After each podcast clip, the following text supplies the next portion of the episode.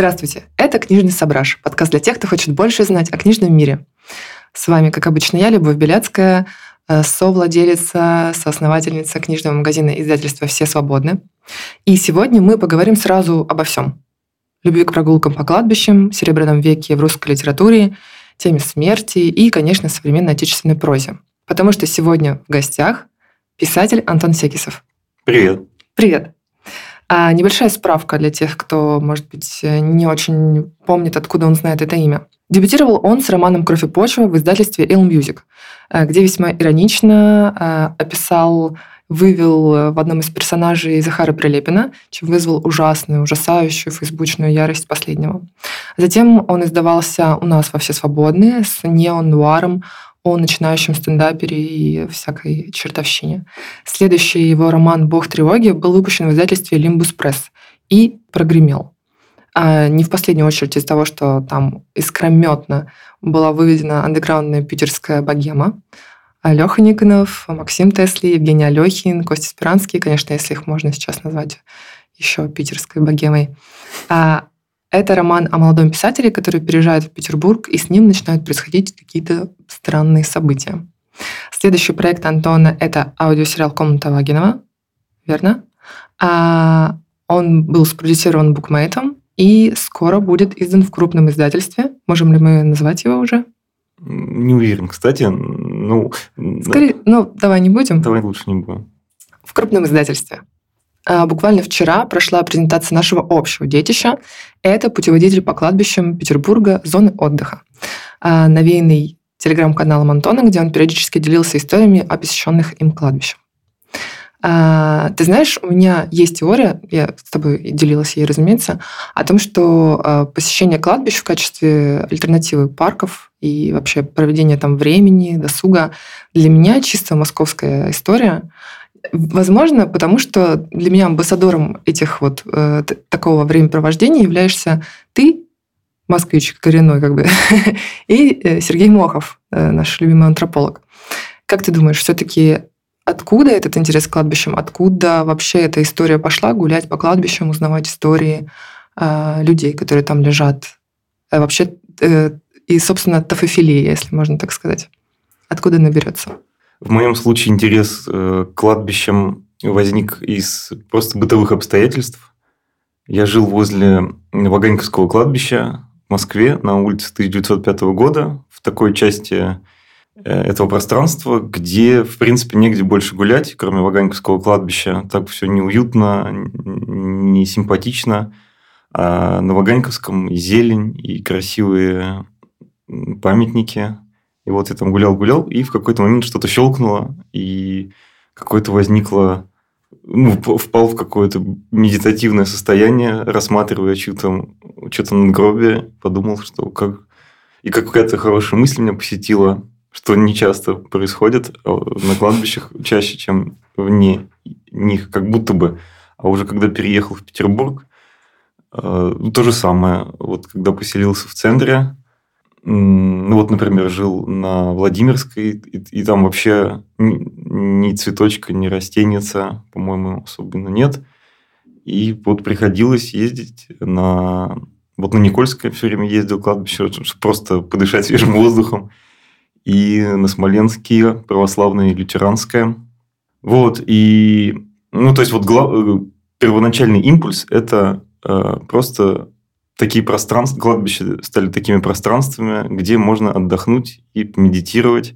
А потом к этому добавились э, в Петербурге то, что кладбище – это такой сгущенный, сконцентрированный Петербург, где то, что с тобой происходит, в принципе, в городе, на кладбищах, ты испытываешь гораздо чаще, гораздо чаще встречаешь каких-то там странных людей, какие-то интересные происходят диалоги, э, раскапывая э, в переносном смысле истории про разные могилы, все время сталкиваюсь с какими-то неожиданными, ну, с какой-то с какой-то невероятной историей или с э, узнаю про какого-то очень интересного там поэта или врача, не знаю, с как, у, него, у которого была какая-нибудь яркая биография, и это позволяет и на историю Петербурга взглянуть вот с точки зрения истории повседневности, то есть изучать историю Петербурга через э, и вообще жизнь Петербурга через вот историю мертвецов, которые лежат на центральных кладбищах. Мне очень понравилась ремарка про раскапываю в переносном смысле.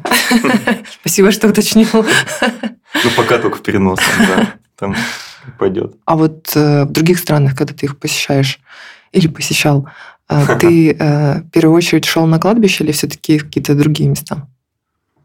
Ну вот после того, как я пожил в Петербурге, уже так пристрастился к кладбищам, что, наверное, вышел на такой уровень взаимодействия с кладбищами, что вот любой город для меня открывается через посещение кладбища. То есть, вот при, при, точнее, вот прилетаешь в Стамбул и сразу идешь э, на местное кладбище. Там они такие довольно еще интересные, потому что у них какая-то сбил, сбилась хронология в какой-то момент точнее, не сбилось, а у них две какие-то хронологии, и, допустим, дата жизни в одной, а дата смерти в другой. И когда там читаешь э, эти даты на надгробии, там будет, типа, родился в 1201, а умер в 1958 какое-нибудь такое кажется, вампирское какое-то кладбище. Э, вот. И, ну, и там в Прагу, когда приезжал тоже сразу же на еврейское кладбище, хотел сходить. Ох, Прага, конечно, хороший городок. Э, увидим ли мы его еще когда-нибудь, не знаю. Ну да, и вот так со всеми остальными э, городами. Ну вот про московские кладбища. Там же вот главное, главное кладбище, наверное, в принципе, России, это Новодевичье, московское именно. И я туда все время ездил. Ну, уже у меня был такой момент, что я пожил в Петербурге, потом вернулся в Москву, но уже был заражен этой тофофилией и стал регулярно посещать кладбище. И еще давным-давно, как раз вот когда я писал э, вот этот антипатриотический памфлет, как кто-то выразился, это... «Кровь и почва», mm. я не мог придумать э, концовку, и я пошел на кладбище, чтобы вот на Новодевичье, чтобы э, Гоголь, мой учитель и мой любимый очень писатель, мне как-то это подсказал, что, что делать. Э, вот почему-то мне показалось, что вот сходить к нему на могилу будет хорошей идеей и эффективно может получиться, потому что у него такая богатая история вокруг его смерти, что он там то ли умер, то ли не умер, в общем. А, и Булгаков еще рядом лежит, тоже вокруг которого всякая такая... Вокруг его могилы всякая чертовщина происходит. И, в общем, я пришел на могилу Гоголю, там постоял, яблочко ему преподнес. И когда возвращался назад э, к метро, э, на меня набросилась толпа цыган, при том, что цыган я не видел очень давно до этого и не видел ни разу после. Но вот почему-то после там, ну, практически в центре Москвы вот такая компания цыган меня окружили, начали что-то кричать трогать. Э, и в итоге у меня пропало 5 тысяч рублей из кармана после этого. Как раз вот после того, как я сходил на могилу Гоголя. Но очевидно, что как-то это связано. Вот. Поэтому вот после этого я его как-то меньше стал любить. Ты меньше стал любить реально после этого Гоголя? Да. Или ну, кладбище? Э, ну, Новодевичье кладбище в Москве, да, в целом как-то стал его меньше э, любить и реже заходить. Ну, и да, я подумал, что Гоголь все-таки явно чувствуется его вот рука в этом. Определенно, да. Ну, а, собственно, ты э, находишь, ты считаешь, что э, на тебя большее влияние пошла вот эта вот э, линия литературы, связанная с чертовщиной. Гоголь, Булгаков. Да, да. Ну вот э, кого еще вспомнить в этом ряду, даже не знаю. Ну, Гоголь, наверное, да, такой смыслообразующий, такой, ну, как бы фун- слишком фундаментально, чтобы, наверное, все так или иначе, опять-таки, вышли из его прозы. Все, все странное. И там, и вот мы обсуждали с тобой вчера и Елизарова, и кого там еще мы вспоминали э, в качестве вот таких ответвлений э, Гоголя. Ну, возможно, Мамлеева. А, ну да, там Мамлеев. Ну, на самом деле, в, той или иной степени у нас же очень мало таких настоящих реалистов. Вот, например, как Роман Сенчин, да и тот тоже такой. Мне кажется, у него бывают какие-то э, мистические моменты. Э, так что все в той или иной степени вот э, в сторону гротеска. Ну, там Сальников, например, тоже там у него какой-то... Да, но у него совсем тоже там какая-то фантасмагория. Ну да, и такие, конечно, происходит. Угу. Такие, конечно, слишком очевидные примеры привожу. Просто не могу вспомнить такого более э, вроде бы реалистичного писателя, но который вот э, в котором был бы какой-то гоголевский душок. Но вообще, в принципе, все авторы у нас, которые и пытаются как-то работать с реальностью, вот э, даже как бы искренне пытаясь ее описать таковой, какой она как бы кажется нам, все равно вот все, видимо, скатывается в какую-то гротескность. И вот то ли непонятно, то ли это вот русская жизнь такая, то ли это э, влияние Гоголя такое. А, ну, тут, наверное, курица и яйцо. Может, тоже Гоголь поддался какому-то влиянию Петербурга. И потому что в Петербурге же, по-моему, только ну, уже начал писать. Ну, у него очень много есть в Петербурге, да, и он писал о Петербурге. Ну, кстати, есть такой момент, э, недавно об этом задумался, что Э, главные же петербургские тексты написали москвичи. Да. Ну, не считая Гоголя. Ну, вот. Очень колониально, да, это? Ну, да. Ну, это же, да, э, Петербург, это типа дача москвичей. Ну, ну, не, ну смотри, когда они это писали, наоборот, как бы Москва была так, таким селом. А, ну, хотя да. В 19 веке, а Петербург, э, вот как бы все, все сюда рвались. Сейчас, ну, наверное, тоже все равно все сюда рвутся, но уже по другой причине, чтобы вот как раз от казенщины и бюрократичности отдохнуть, которая вот, из которой, наверное, во многом состоял Петербург тогда. Ну вот, я, я просто примеры приведу, чтобы не быть голословным. Пушкин, который там, ну вот «Медный всадник», да, «Пиковая дама», такие фундаментальные петербургские тексты. А, главный вообще роман о Петербурге «Петербург», ну, главный модернистский, по крайней мере. Где, Бе- Белый. Да, угу. Андрей Белый тоже москвич. Ну, где все, все вообще, все э, петербургские мифы собраны воедино. И ну, главный вообще петербуржец э, в русской литературе, Достоевский тоже москвич. Понятно, что это все преувеличение, на самом деле, конечно, нет, просто приятно такое произнести вслух. А, вот, вот в чей ряд ты хочешь встроиться, я поняла. Да, да нет, я шучу на самом деле, конечно. Ну вот сколько писателей прекрасных петербургских, пишущих о Петербурге. Так что, наверное, совокупно они все равно, их больше, очевидно, э, хороших писателей Сколько лет ты, получается, прожил в Петербурге? Четыре. Угу. Три. Да, не четыре.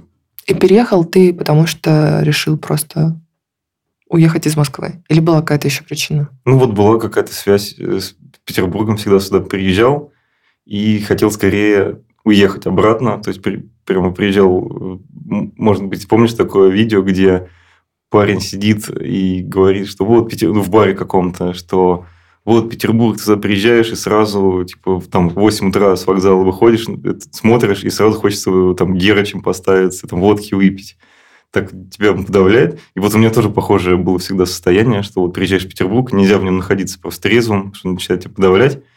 И вот просто считаешь э, часы до обратного, от, ну, до отъезда домой, но при этом, когда возвращаешься, опять хочется в Петербург. Такой вот э, был всегда замкнутый круг. Зависимость настоящая. Настоящая, да, какие-то болезненные отношения э, с Петербургом. Э, вот. И потом, когда уже переехал, наконец-то смог э, находиться трезвым в Петербурге. Там, спустя несколько месяцев удалось. И так, ну, научил, научился так жить.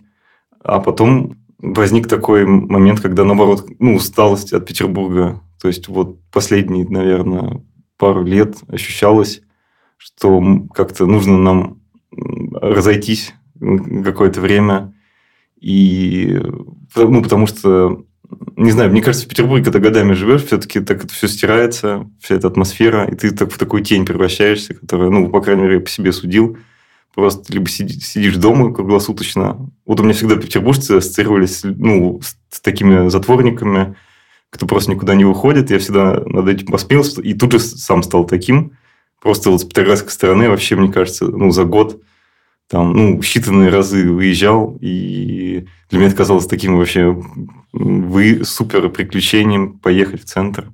Очень окуклился и вообще перестал общаться с людьми. В общем, наверное, правильно сделал, что уехал. А, ну, сейчас опять, конечно, хочется обратно вернуться. Уже вот прямо э, зов Петербурга ощущаю. А у тебя как? В Петербургу никогда не хотелось уехать? Это хороший вопрос. Я вообще не знаю даже, что на него ответить. Мне всегда хотелось путешествовать, сейчас вот почему-то захотелось остаться. Если еще есть какой-то важный автор, который на тебя повлиял, о котором ты хочешь рассказать, можешь его упомянуть, если пропустил. Наверное, супер два важных для меня автора – это Кавка и Хармс. Ну, вот именно на уровне какого-то масштабного влияния, потому что писатели, которые нравятся, и у которых что-то там пытаешься похитить, э, украсть или там, ну, просто вдохновиться, таких много. А вот прям фундаментальные какие-то, это вот, да, наверное, Хармс и м, Кавка, как вот такие авторы глобальных миров, в которых страшно, но при этом очень приятно погружаться. И, наверное, самое высшее достижение для писателя – это вот создать такую свою вселенную, когда ты сразу понимаешь, о, ну вот, ты в мире Кавки оказался. Вот это, конечно, круто. И, наверное, то, к чему ну, все, все стремятся писатели. Вот, а еще я последний, вот э, мы с тобой виделись в Тбилиси, как раз э, встретились с Полярином и обсуждали Делилу. Я вспомнил, что вот э, писатель, который прям супер повлиял. Вот у вас же был как раз подкаст недавно где, по-моему, Делила тоже ну, ну так, по касательной. Наверное. Ну, мы, да, мы обсуждали Делила, э, не очень много вошло из этого, ага. но там было несколько забавных вещей, да. Ну да, вот, кстати, вообще зря, зря мы, конечно, про Делила сейчас начали. После Кавки и Почему? Почему? По-моему, хорошо. Хороший разброс. Про Кавку и Хармса каждый скажет. Давай про Делила. Ну да, просто именно его роман «Белый шум» я вот, прочитав, впервые понял, как хочется на самом деле писать романы. Вот для меня это просто идеальные, идеальная структура и идеальная форма. Вот просто, знаешь, э, нашел его интервью, и, по-моему, вот в этом Полин Френзин они, они его публиковали. А, не-не-не, не, не там, но там тоже какое-то было интервью, может быть, и там тоже была эта мысль, э, как он рассказывает, как он пишет тексты, потому что он отталкивается от интонации, от своего стиля, вот чего э, не так много, мне кажется, таких авторов. Он там просто описывает свой метод, и когда я прочитал его вот этот роман, э, я понял, в чем, в чем он состоит, ну, для себя. То есть, даже сложно его сформулировать, но, в общем, роман как такая система лейтмотивов. То есть, у любого автора наверное, должно быть какой-то набор тем больших, которые вот он исследует, типа смерть, э, вот у него вот роман «Белый шум», смерть в современном мире, как бы вот тема. И он ее с помощью разных лейтмотивов в течение всего романа раскрывает. Ну, или там роман о судьбе, роман там, вот о таких больших вещах. И вот в течение всего романа, в каждом эпизоде, э, так или иначе, эта тема, она либо на заднем плане, либо на переднем возникает. И ты вот как-то эти лейтмотивы тебя держат. То есть, даже сюжет никакой не нужен, ничего может не происходить, но вот такой, ну, интонация текста, авторский вот такой голос, и плюс вот, э, вот эта система э, лейтмотивов, которые все время тебя возвращают, ну, к тексту привязывают, и ты не можешь из него выбраться. Наверное, слишком путанно я сейчас объясняю. Нет, вообще отлично. Хорошо очень начинаешь понимать, как у писателя вообще работает мышление, когда он думает о том, как э, писать, как сделать роман. Потому что, ну, это же очень странно, как ты вот берешь, садишься, и раз ты писатель, ты пишешь книжку. Хотела как раз об этом спросить. О том, в какой момент ты решил писать и понял, что ты вообще-то писатель? Э, начал писать в детстве, как, наверное, большинство. Ну, какие-то писал там по «Властелину колец» какие-то фанфики. Я потом узнал, что это такое. А, а, а Блин, это круто. Ну да, просто что-то по мотивам этой вселенной. А про кого ты писал? Ну, я выдумал каких-то своих э, персонажей. Я уже не помню, что они вообще делали, как они выглядели, какие-то такие монструозные. И они шли, тоже куда-то шли. Очень мне нравятся вот эти... Все, все рома, всегда нравились такие. Это, это спин прям практически был. Да, да. Ну, то есть, наверное, не было такой прямо жесткой кальки каких-то персонажей. Но вот была такая вселенная именно по мотивам. Очень нравилось вот именно «Братство кольца», вот эта тема с преслед... Вот мне, видимо, с детства еще вот эта тема с преследованием, с паранойей, э, очень особенно затрагивало. И вот там вот эти всадники, уже не помню, как они назывались, помнишь, которые... Назгулы. Назгулы, да, наверное, точно. Ну, вот на этих лошадях такие вот призрачные всадники.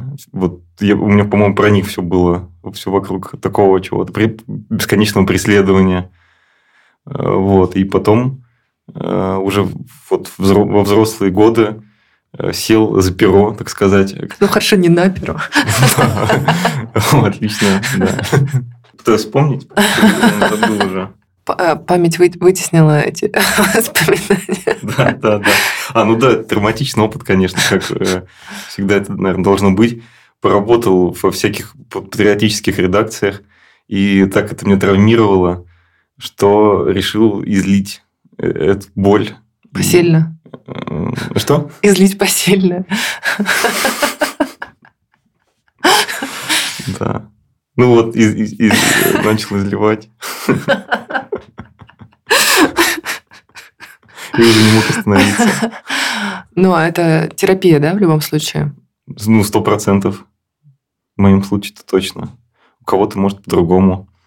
Ну вот есть авторы, которые как раз такие ремес... более ремесленного типа, и у них, вот, например, наверное, Рубанов такой вот образец, наверное, автора. Вот у него все как бы так крепко сбито вроде бы. И, наверное, средний уровень такой у него стабильный текстов. Ну, таких, наверное, достаточно... Все, все больше появляется, наверное, в литературе. Очень много creative writing school. Люди научаются строить сюжет. Вот эта арка там, персонажи, там все эти драматургические ходы. И таких текстов, наверное, ровных становится все больше и больше.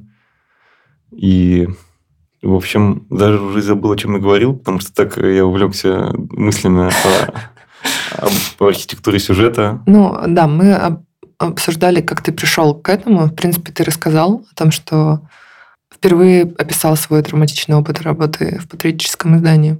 Угу. Да, да, вот. Но ты продолжал все равно совмещать, и в какой-то момент ты просто ушел отовсюду, переехал в Петербург и занялся чисто писательством. Ну, как-то, конечно, зарабатывая при этом параллельно, да? Э, ну да, вот у меня только недавно получилось как-то более-менее нормально заработать на тексте.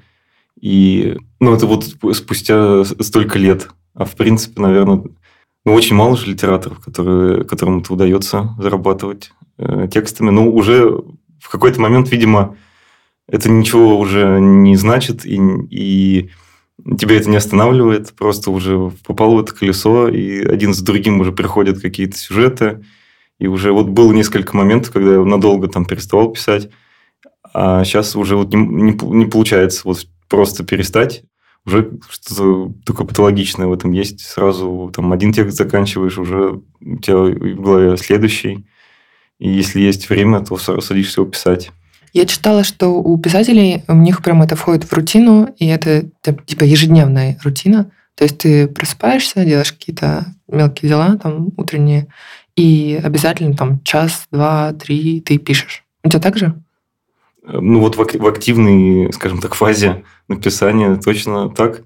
Вот вообще идеальный, наверное, график – это проснуться, сходить в бассейн, пока плаваешь, обдумываешь, что будешь писать, и возвращаешься и пишешь. Вот это, наверное, лучше, лучше всего. Наверное, у меня чуть больше это... То есть, я, наверное, не, не такого, что каждый день по там, 2 часа, а если я пишу, наверное, то пишу там 3, 4, 5, либо не пишу вообще. И, наверное, не ежедневно все-таки так не получается. Но вот когда, в общем, текст... И, э, то есть, две фазы, наверное, есть у текста. Одна – это вот такого сбора материала, это когда ты просто там ходишь, что-то придумываешь, записываешь, и потом уже, когда у тебя все выстраивается более-менее для себя, то уже вот начинается вот ежедневная какая-то работа, если ничего не отвлекает. Ну, это, наверное, недолго, несколько месяцев, там два. два а, ты упомянул несколько современных авторов. А, может быть, э, сейчас мы начнем играть в Дудя, и ты назовешь топ-5 современных, желательно малоизвестных отечественных наших э, авторов прозы, угу. Который ты бы посоветовал людям, нашим слушателям? Ну, желательно, чтобы это были не какие-то там суперизвестные имена, которые так все знают, а каких-то, какие-то, возможно, малоизвестные или недостаточно хорошо известные, которые ты рекомендуешь. Ну вот мне, кстати, очень нравится... Это, это не точно не малоизвестный автор. Ну вот я уже упомянул Сальникова, например. Мы с тобой, мне кажется, обсуждали, что вот я поразился успеху его романа Петрова Гриппе, потому что он мне показался ну, таким очень на любителя текстом, э, но при этом очень мне симпатичен его стиль. Очень он хорошо пишет, и очень вот так у него все поэтично и мифологично. Э, вот такой интересный автор. Ну, конечно, глупо мне э, типа, открыть э, кому-то для себя Сальникова, но просто почему-то я сейчас вспомнил про него. Вот из молодых авторов последнее, что чьи текст я читал, это Артем Сошников, потому что у нас у обоих вышли тексты на букмейте, аудиосериалы, ну, точнее, просто сериалы, но они есть в аудиовиде и в текстовом. Э, вот у него есть роман «Наблюдатель», такой триллер, жанровый текст такой очень бодрый, про смерть как раз, про то, как... Э, вот мне очень понравился пост у Жени Лехина. Знаешь, вот бывают такие посты, которые или, или текст, ну, критические вот рецензии, которые вырезаются, и ты все время вспоминаешь, или особенно посты в Фейсбуке, там, знаешь, вот бывает, прочтешь книжку, у тебя вообще от ничего не останется, а какой-нибудь пост в Фейсбуке прочел, и прям он тебе годами к тебе возвращается. Вот я вспоминаю, когда умер такой писатель петербургский Марат Басыров. Вот, кстати, Марат Басыров отличный петербургский писатель. Печатная машина, вот у него прекрасный сборник рассказов. И когда он умер несколько лет назад, а, об этом в Фейсбуке написал Андрей Стацатуров, филолог и писатель петербургский. Так он очень, как показалось, немножко казенно так сформулировал, и э, я потом прочел у Жени Алехина пост, э, который начинался со слов, что вот узнал из Фейсбука Андрея Статурова о том, что Марат умер, так вот я о своей смерти тоже узнаю из Фейсбука Статурова. И как раз вот у Артема роман про то, начинается с того, что герой узнает о своей смерти из почты, ну, просто ему приходит письмо на Gmail о том, что он умер. Ну, вот такое, знаешь, Э, простой, но при этом такой вот экзистенциальный зачин, как прекрасно был бы, наверное, зачин э, романа, где Леха Никонов, например, получ... просыпается от того, что он получает сообщение от кинокомпании «Хайп», что его утвердили на роль бомж. Помнишь эту историю? Да. Вот, такие обожаю, знаешь, начало. Да, но вот ты, ты описал сейчас э, сюжет. Э, это же очень похоже на твой сюжет «Бога тревоги». Там тоже писатель узнает о том, что узнает дату своей смерти. Да, да. Ну, Как-то да. все вертится немножко вокруг этого. Ну да, это такое, на самом деле, это же скорее не оригинальный какой-то ход. Вообще такой кочующий, наверное, это вообще, по-моему, такой популярный средневековый сюжет, там рыцарь, который там встречает собственную могилу, такого, такого было много. Есть же такой эм, пациент, знаменитейший, по-моему, Фрейда, э, Шребер, который если не путаю, Фрейда, по-моему. Ну, точно он вот в Венской вот этой школе изучался. И он, узна... он сошел с ума и решил, что он умер. Э, узнал, по-моему, то ли в газете он прочел, то ли что-то такое. И он стал находить все больше подтверждений своей смерти. Увидел, что он начал разлагаться. У него там куски, не знаю, кожи отваливаются. Да, да, такое. это известный случай, да. Угу. Так, кого бы еще назвать? Да, я назову, наверное, тех авторов э, еще нескольких, с которыми я просто познакомился в Тбилиси, потому что вот это действительно такой случай, когда ты оказываешься в таком городе чужом, и ты начинаешь сближаться с людьми, которыми, может быть, никогда бы и не познакомился, и не сблизился, начинаешь общаться, начинаешь читать их тексты, и как ты думаешь, вот хорошие писатели. Хороших писателей на самом деле много. Просто вот сейчас из этого бушующего моря э, пытаясь что-то вспомнить, вспоминаю тех, с кем я познакомился в э, последний год. Ну, вот, конечно, Поляринов. Я его читал э, книжку «Ночная смена» недавно, про, ну, сборник критический. И вообще вот он такой, конечно, вот писатель как раз интеллектуального типа. Да, вот у него все продумано и очень все проработано э, качественно. Вот как раз, допустим, да, тема сект, да, и все вокруг них он исследует, и у тебя остается исчерпывающее ощущение, что ты вот прочел какое-то, может быть, антропологическое исследование, и заодно какой-то там есть увлекательный сюжет. Потом э, я бы посоветовал, ну, наверное, многие и так знают, э, там, Вера Богданова, например, вот я познакомился с ней тоже в Тбилиси. У нее вот есть роман э, такой поколенческий А как же он называется-то? Я уже и забыл. Такое поэтичное название. А, «Сезон отравленных плодов». Про вот наше поколение. Просто, знаешь, такие ты читаешь, и у тебя там каждую минуту, как, знаешь, в Южном парке такие вспоминашки, все время что-то, о, вот это точно, ну, там про Беслан, про какие-то там, про кукол Барби, какие-то де... вот такие воспоминания из, из детского мира. Но это тоже, мне кажется, важно, то, что может давать литература, вот, тебя, тебя погружать в собственные воспоминания. Вот у него такой текст, мне кажется, на, на этом построен. Потом, а, хотя я назвал уже, да, пять, но я назову просто тогда еще Сережа Лебеденко, с которым вот мы соседствуем тоже в Тбилиси, он написал э, достаточно интересный роман про театральное дело. Вообще казалось, ну и вообще про мир, скажем так, оппозиционный движа. Э, он... Не свобода, которая называется? Да, не свобода. Мне он понравился тем, что я в своей жизни очень много прочитал по работе репортажей, судов, и они всегда были очень ну, тяжело их было читать. И всегда они как-то заканчивались по-идиотски. Почему-то, знаешь, у нас вот молодые журналисты, э, у них просыпается какая-то, ничего не читают, в принципе, у них ну, просыпается какая-то тяга к литературности, типа, знаешь, как-то ярко закончить э, текст. Например, он там, адвокат, уходил в ночь, и там, ну, грубо говоря, и там ветер развивал пол его плаща, там что-то такое. Вот. А, и я порадовался, просто отдохнул душой, когда почитал э, Сережин э, текст, потому что там как раз вот хорошо описаны именно суды. То, что я прекрасно изучил по работе редакторской, но вот мне не хватало какого-то литературного осмысления этого, этой, этого аспекта жизни. И вообще, вот я, например, боюсь э, актуалочки такой прямой. И приятно, что многие пытаются это делать но мне кажется, мало у кого получается. Может быть, коротенько расскажешь про этот жанр аудиосериала и вообще сериала? Uh-huh. Чем он отличается от обычной книги? Как он вообще был изобретен? Как тебе было его писать? Мы, может быть, пару слов про комнату Вагинова для того, чтобы люди послушали или прочитали ее. Да, комната Вагина – это мой третий, получается, текст про Петербург. И хочу, кстати, написать еще четвертый текст про Петербург. Как-то все, все советуют, наоборот, описывать то, что происходит сейчас, ну, какое-то вести, ну, осмыслять, в общем, происходящее с собой и вокруг. Но вообще это не тянет, а вот почему-то тянет э, писать про каких-то петербургских фриков. И вот э, я решил написать текст про... Меня давно был замысел такого романа, который э, кстати, вот еще один прекрасный писатель петербургский, Валера Рапетян.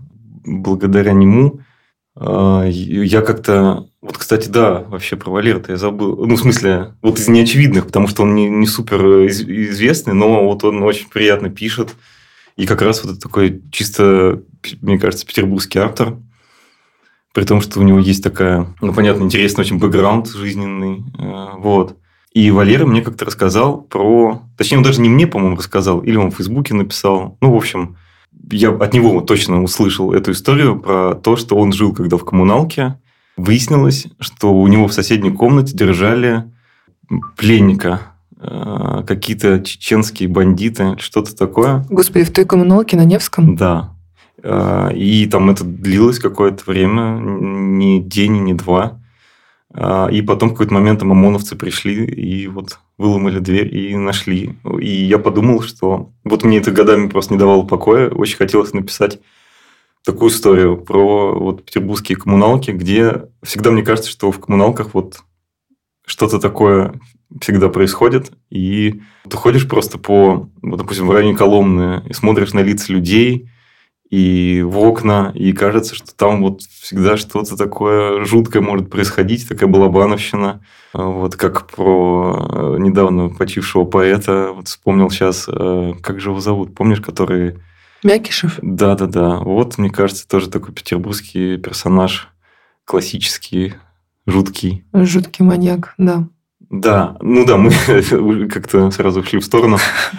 Хотя, хотя нет, вопрос же был про э, аудиосериал, да. про аудиосериал комната да. Вагинова. И вот я решил написать этот текст, э, предложил букмейту, там нужно было запичить, э, сделать поэпизодник. Вот тоже для меня это совершенно опыт нетипичный, потому что я пишу, как пишется, а тут надо было прямо себе это очень... Ну, на пользу, на самом деле, пошло, мне кажется. Лучший, самый такой стройный текст получился у меня. И, ну, это, по сути же, ничего нового в этом формате нет. То есть, это как были раньше сериалы, в смысле, там, большие романы, которые выходили кусками в журналах. И вот э, сейчас тоже они кусками выпускают, ну, там, одновременно в аудио и в тексте по, там, по эпизодам. Там 8, 10, 12 и там раз в неделю. И вот, мне кажется, тоже интересный формат необычный. Для многих, может быть, как раз это и лучше даже. Так, частями потреблять, не, не сразу проваливаться в текст. И... Нету страха перед тем, что ой, сколько еще нужно прочитать, и раз да. дали коротенькую дозу. Ну да, и так думаешь, ой, там, допустим, ну если в аудио слушаешь, э, там, вот книжка, там, 20 часов. Ты думаешь, блин, ну это еще короткая книжка, а там есть по 40-50. Вот недавно э, слушал Ольгу Токарчук, про Якова Франка роман, там, по-моему, типа 70 часов, что-то такое. Думаешь, ё, ну... Вот. А если ты смотришь, о, 45 минут, вообще нормально. По дороге там до дома послушаю, и все, и забуду об этом. Поэтому, да, это интересный формат. А, ну, и впервые мне получилось, что вот кто-то аудио зачитал, и это, в этом случае это был Сергей Гилев, такой актер, мы с ним пересекались по работе один раз. И когда мне спросили, э, кого бы ты хотел, чтобы тебя озвучил, я сразу про него вспомнил, потому что он такой харизматичный актер, очень у него такой приятный голос. Я подумал, что если вот он будет начитывать, то прям это... Ну, актеров есть вот это. Почему они всегда... Ну, не всегда, а топовые, по крайней мере, они зарабатывают какие-то безумные деньги там за смену понимаешь такие моменты. Просто, что они могут продать все, что угодно, и люди на, на них, на самом деле, и в сериалы приходят смотреть, и там книжки читать, просто полюбоваться, послушать. Ох, какой он все-таки талантливый. Ну и заодно, да, вот они думают, блин, как хороший какой роман. То есть, они бы так вообще бы, даже если бы они читали бы, ничего бы не ёкнуло. А тут я прям вижу, что все, э, ну там 99% людей, которые слушают книжку, им нравится. А в, ну, в текстовом виде понятно, что есть те, кому нравится, кому не нравится. А, вот. А вот аудио прямо э, заходит людям, да, поэтому это был прямо такой матч. Ну, вообще, аудиослушатели – это очень благодарная аудитория, вообще очень качественная, самая лучшая. Так что очень-очень любим слушателей. А, вот что я хотела еще у тебя узнать про твоего персонажа. Твой персонаж – это очень часто тревожный человек, можно сказать, неудачник или Э, какой-то вечный такой метущийся тип, невротик, короче, городской, да, как сейчас принято говорить. А почему? Ну, про себя пишешь. Тут все просто. Ну, да, вот такая, наверное, тема просто паранойи всегда меня беспокоит, тревожности. Пытаюсь не справиться с собственной тревожностью, ее как-то вовне, вовне выводя. Конечно, терапия, наверное, просто и, может быть, если бы я открыл для себя терапию в свое время, то можно было бы этого избежать, но уже э, поздно, наверное, с этим связываться. И да, вот такая проработка каких-то травм, наверное, из этого все исходит, из такого вот тревожного восприятия действительности. Кстати, на эту тему уже вышел недавно фильм э, Ариастера ну, не да, на эту тему. страхи Бо. Да, а да, Бо да. боится или как там? Все страхи Бо. Все страхи угу. Да. Там Хоакин Феникс, конечно, играет вот такого невротика. Это, конечно, интересно. Начало просто вот, да, оно топовое. Да, Потом начало уже... супер. А да. тебе как очень понравился? Мне первые полчаса понравились безумно, потому что это воплощение вот этой тревожности. А потом так все стало по нисходящей. Да, те же ощущения. Да, первые полчаса прям так кайфанул, подумал, господи. Да, да, то есть если, я жду, да, это же называется elevating, elevating э, horror, возвышенный ага. хоррор, когда тебе не какие-то там страшилки показывают, а внутренние страхи человека раскрывают. И он, конечно, вот сейчас самый главный страх городского жителя, да, показал. Все.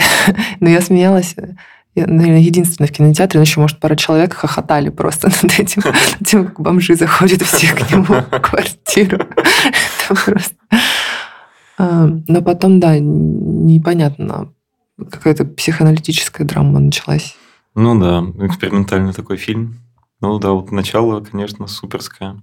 У меня есть теория, ну или не теория, а скорее на своем опыте, да, сужу, когда я общаюсь с писателями. Мне кажется, что писатели — это очень как, какое слово подобрать, мнительные люди, они действительно, для них действительно имеет значение, что о них пишут. То есть любой э, дурак может написать любую фигню в своей рецензии. То есть э, человек, на самом деле, который, ну, может, вообще ничего не понимает в литературе, и написать что-то плохое, например, и писатели будут очень расстраиваться из-за этого. Даже довольно известные, заслуженные, которым, казалось бы, вообще типа должно быть э, плевать. Угу. Как ты думаешь, почему так? Такой ли ты? А Следишь ли ты за какими-то критиками? Вообще, как вот у тебя взаимоотношения с критикой литературной происходят?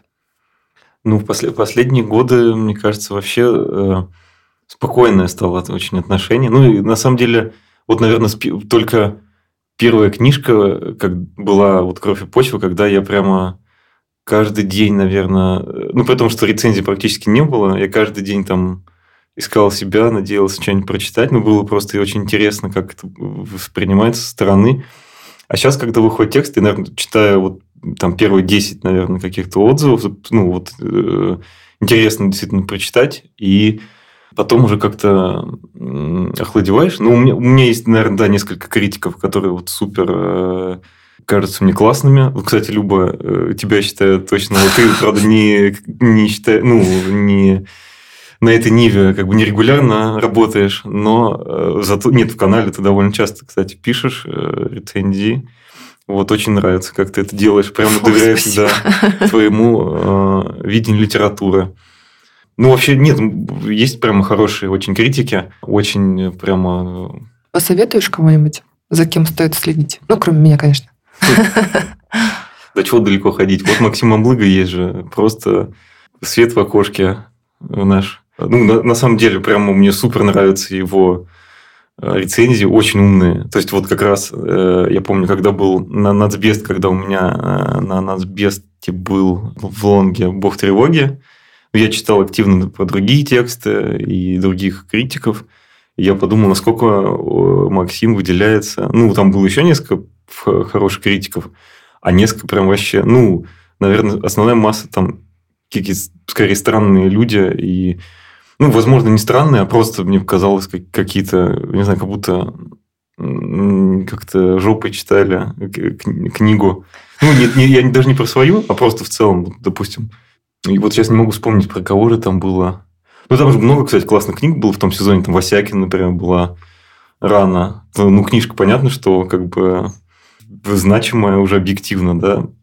А там были такие рецензии какие-то, типа, ну, вообще идиотские. Типа, вот какая дурочка, там не умеет писать. Там, ну, что сейчас воспринимается как бы вообще дико. Вот. И на этом фоне, конечно, я вот э, тогда отметил Максима, что у него такие супер умные рецензии, такие супер взвешенные.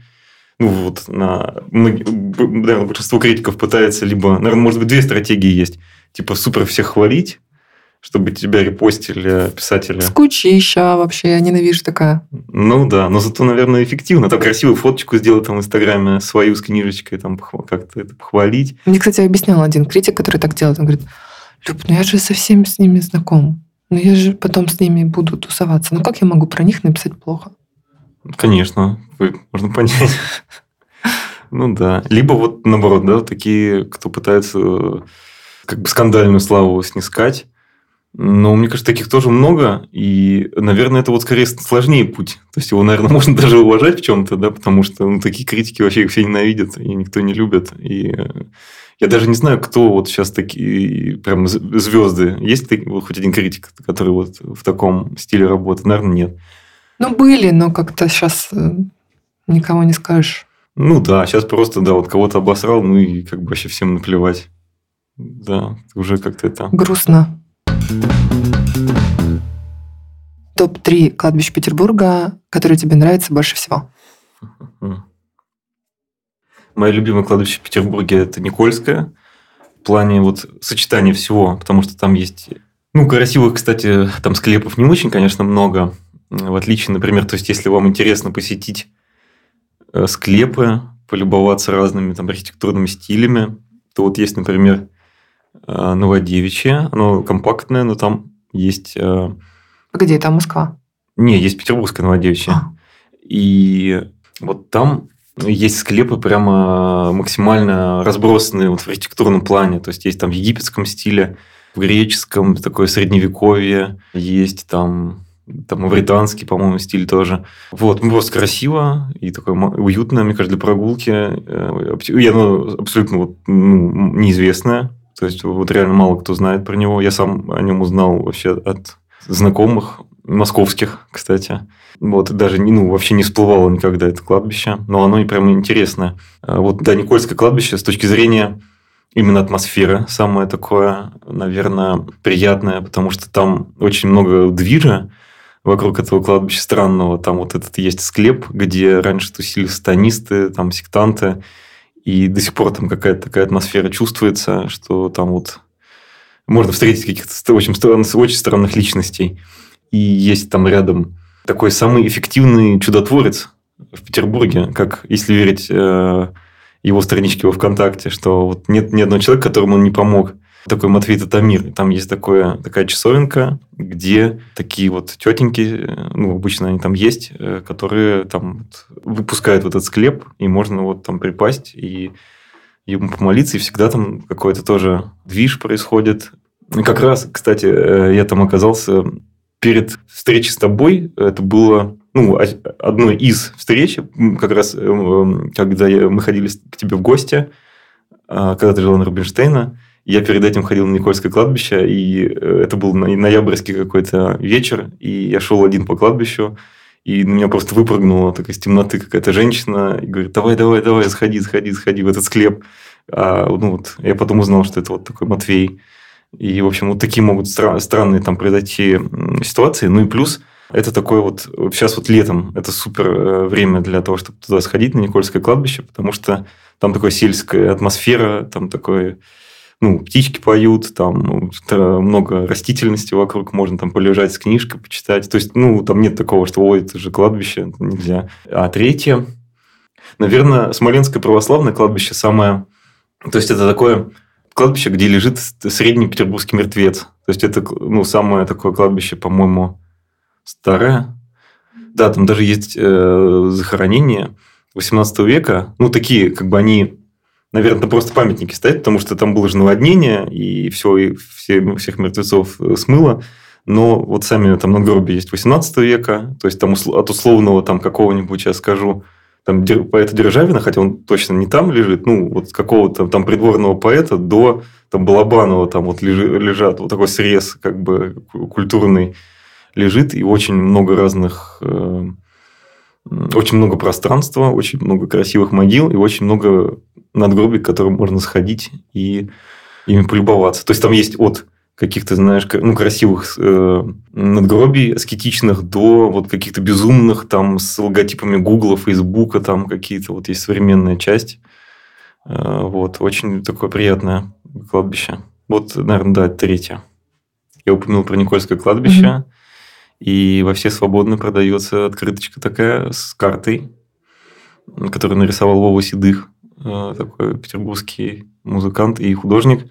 Можно же назвать его, наверное, художник? Ну, график. Не знаю. Ну, а иллюстратор. Иллюс... Да, точно. Иллюстратор, наверное, будет точнее.